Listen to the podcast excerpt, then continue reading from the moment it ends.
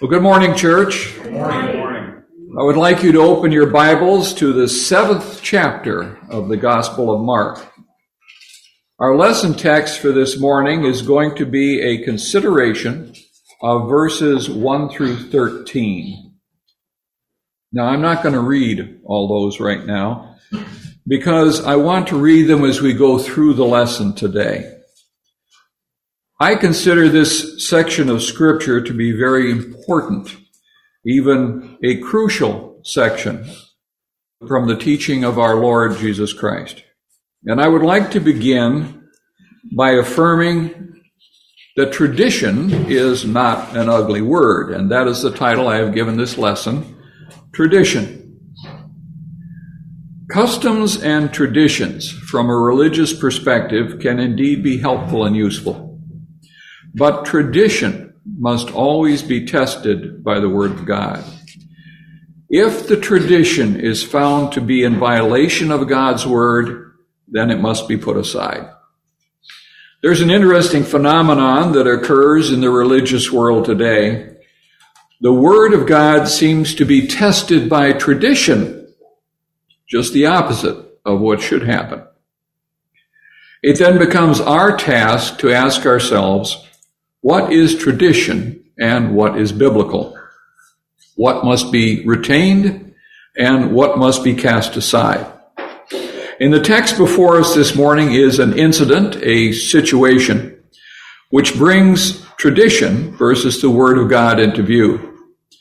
One of the interesting things about this particular text, this incident, is that it is an encounter between the Pharisees and scribes who were not focused on the Word of God, but instead on the tradition of the elders, and Jesus. What we have before us then is the scribes and Pharisees coming to Jesus to make a complaint. So let's start with their complaint.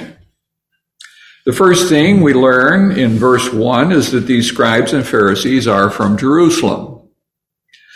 Then the Pharisees and some of the scribes came together to him, having come from Jerusalem. If we were to look at another place in Mark's gospel, we would find this language. I'm thinking of chapter 3, verse 22 here.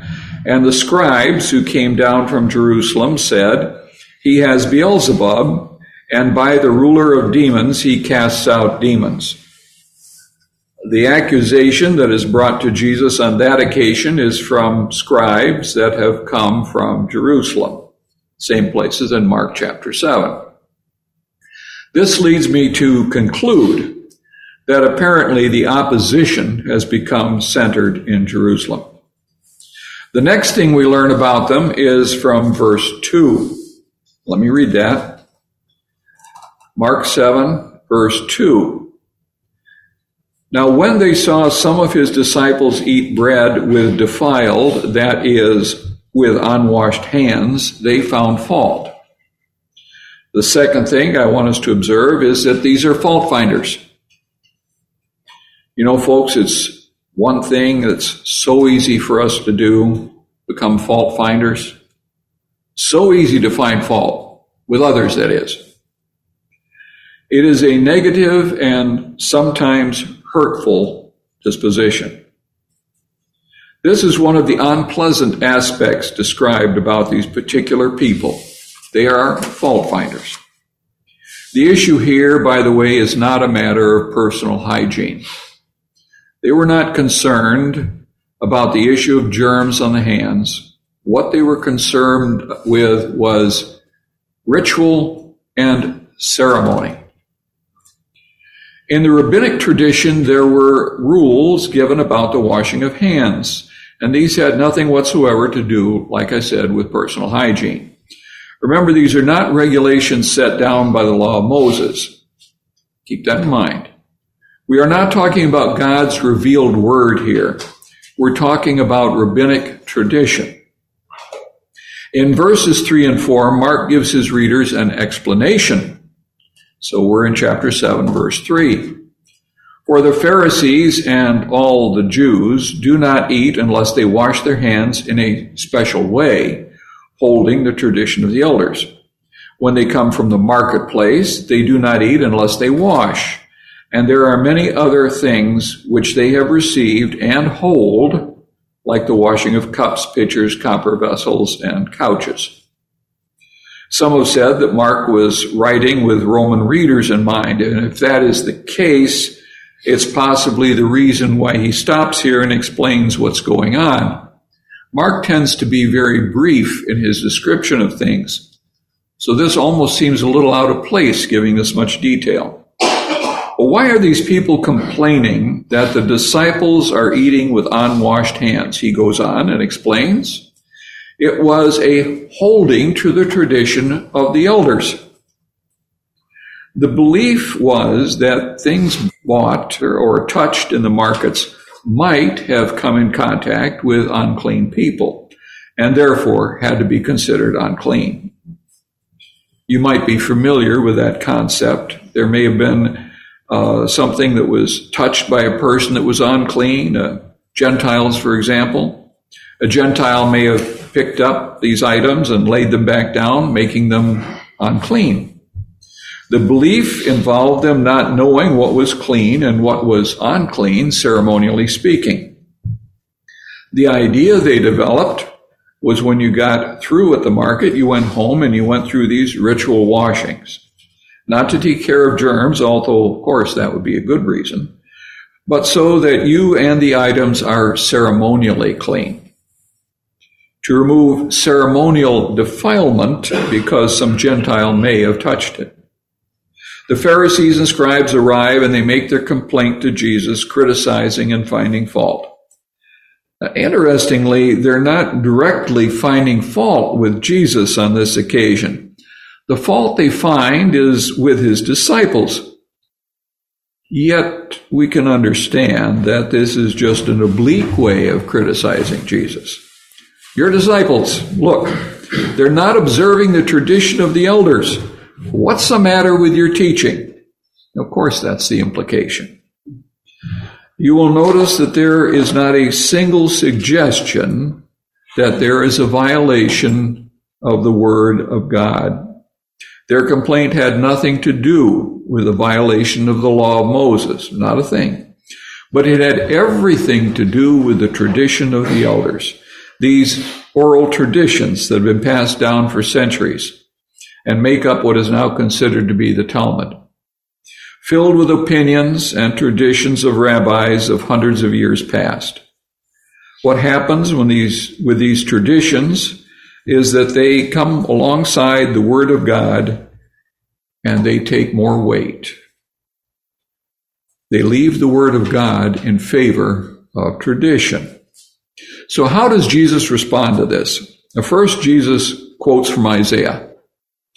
Jesus says in Mark chapter 7, verse 6, He answered and said to them, well did Isaiah prophesy of you hypocrites, as it is written, This people honors me with their lips, but their heart is far from me. Now, that first part is from Isaiah 29 at verse 13. And let's look at that. You can keep your finger in Mark chapter 7. We certainly will be coming back to it. But let's look at Isaiah 29 and 13.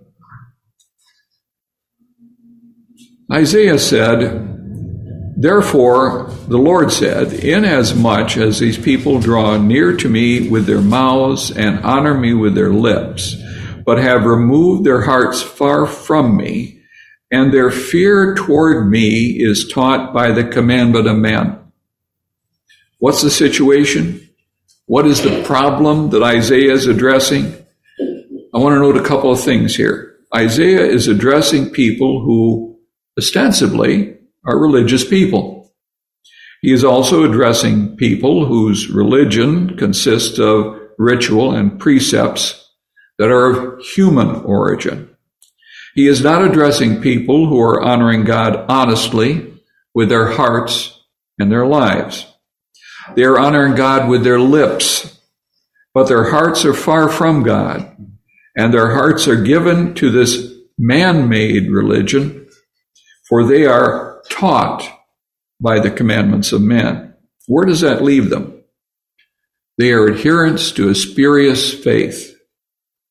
Folks, listen, this is exactly the situation of the scribes and Pharisees in Jesus' day. They are religious, no one denies that, but their religion consists of rituals and beliefs rooted in the traditions that have been passed down through generations, not rooted in the law of God.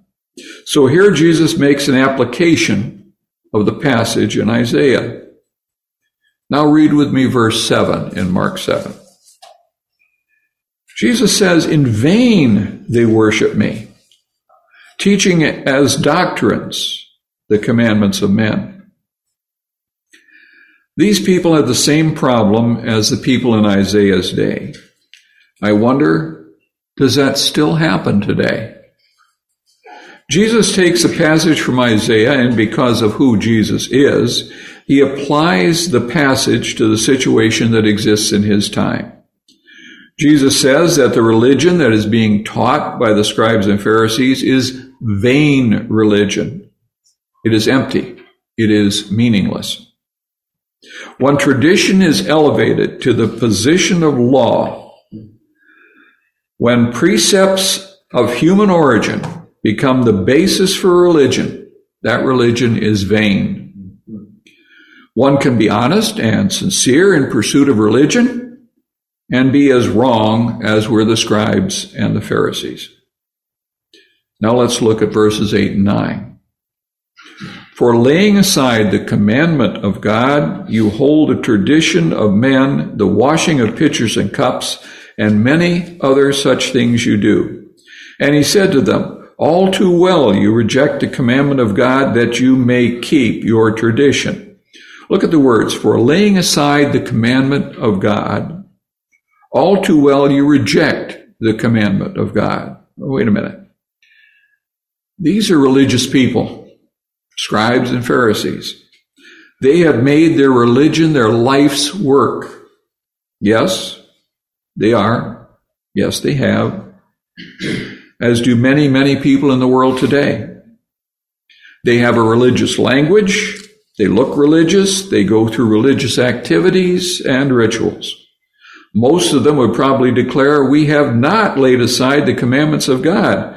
Certainly the Pharisees and scribes would. The denial of laying aside the commandments of God, however, cannot change the facts. When we wander away from when we alter, when we minimize in any way God's revealed word, we are laying it aside. In the religious activities in our world today, though people are religious and very sincere and faithful, they can be just as wrong as the scribes and Pharisees. You can find in the literature of these religious groups all sorts of things written about regulation and traditions and practices and beliefs. And you might even find some scriptural references. But that does not make them right when they have abandoned the scripture in favor of other things. Next, Jesus carefully gives them a contemporary illustration of their error in Mark 7 verses 10 through 13. He starts out and reminds them what the law of Moses said. For Moses said, Honor your father and your mother. And he who curses father or mother, let him be put to death.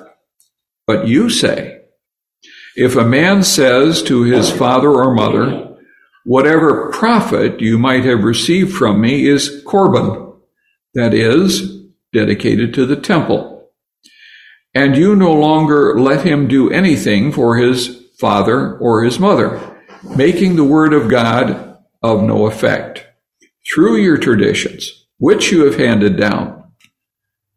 And many such things you do. Jesus first cites the law of Moses in part, Exodus 20 verse 12 and Leviticus 20 verse 9. The very people to whom he quoted these things could well have said, should have said, Amen. But you see, rabbinic tradition had given them a loophole in the law of Moses. Now, I need to say this the loophole is not there as far as scripture is concerned. You can't find it there. But if you elevate tradition to the level of law, then you can use it for your loophole. And the loophole here is the word korban. The word means, generally speaking, a gift devoted to God, but still in one's possession, still under one's control and one's use, until it is actually placed in the collection plate, so to speak. Further, I can say it is given, it is korban, a gift to God, and I can keep it and use it until I do that or until I die. Here then is the situation. I have needy parents. They are not able to care for themselves, and they come to me and say, Son, we need your help. We need you to pay our rent. And I reply, Oh, well, the money I would have used to pay your rent, I have called korban. I have devoted it to God, you see. And because I have devoted to God, I can't give it to you. This is what they were doing to be free of parental obligations. I'm remembering 1 Timothy chapter 5 verse 8. But if anyone does not provide for his own, and especially for those of his household, he has denied the faith and is worse than an unbeliever. That is the law of God. Look, though, at this tradition of the rabbis, this well known practice among those religious Jewish leaders. It was how they got around keeping the law of God. By our traditions, because our traditions are law, they might have said. Their traditions have made the word of God of none effect. Jesus made it clear that this tradition violated God's word and declares that this tradition has was only one of many such things. Clearly, there is a warning here for all time, and I believe it is a crucial lesson for our time and place. We have in our community and in our country numerous religious groups of people whom I believe are very sincere. They are governed in their religion by documents of human origin which teach and illustrate both beliefs and practices which are not authorized in God's Word. Yet the words in these documents are sincere. In many church buildings, we see many beautiful things, wonderful artwork, objects so majestic and awe inspiring. We see people going into those buildings, sitting with heads bowed and praying, and we realize these are sincere people. These folks have given much of their lives and dedicated their time and a portion of their wealth, whether it be great or small. I would never question their sincerity for a moment. But you see, sincerity is not enough before God. When our traditions have set, have caused us to set aside the Word of God, our religion, no matter how sincere, becomes vain. It becomes empty. Such religion is vain because it rests on the traditions and commandments of men and not God's word. Well, that said, my real concern today is not with those folks, but with you and me. That we, you and I, always honor the word of God carefully, obeying it in love and with all joy, because it is the Word of God, the Word of our Father. What did these religious leaders expect? Let me ask you this question. How did the religious leaders expect the disciples to know to wash their hands? Because that washing was what was taught. What is the biblical word that describes teaching or what was taught? doctrine. The Jewish doctrine, or what was taught, included their traditions. How do we teach? Well, we teach by holding classes, by preaching, by writing articles and tracts, and by our actions, the things that we do. Well, let me illustrate that last to you a little bit. How do very young children learn?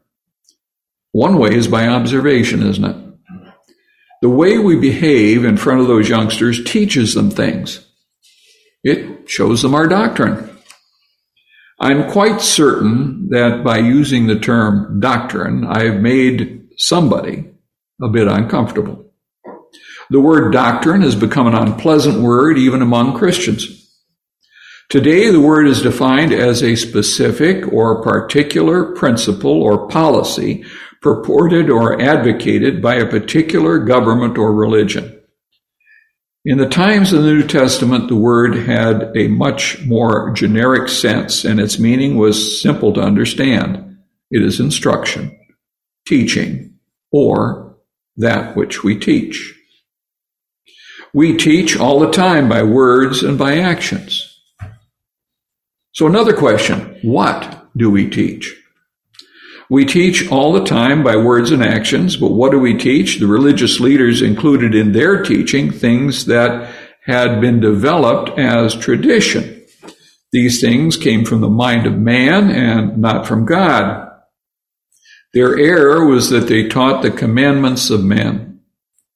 Does that mean tradition is bad or wrong?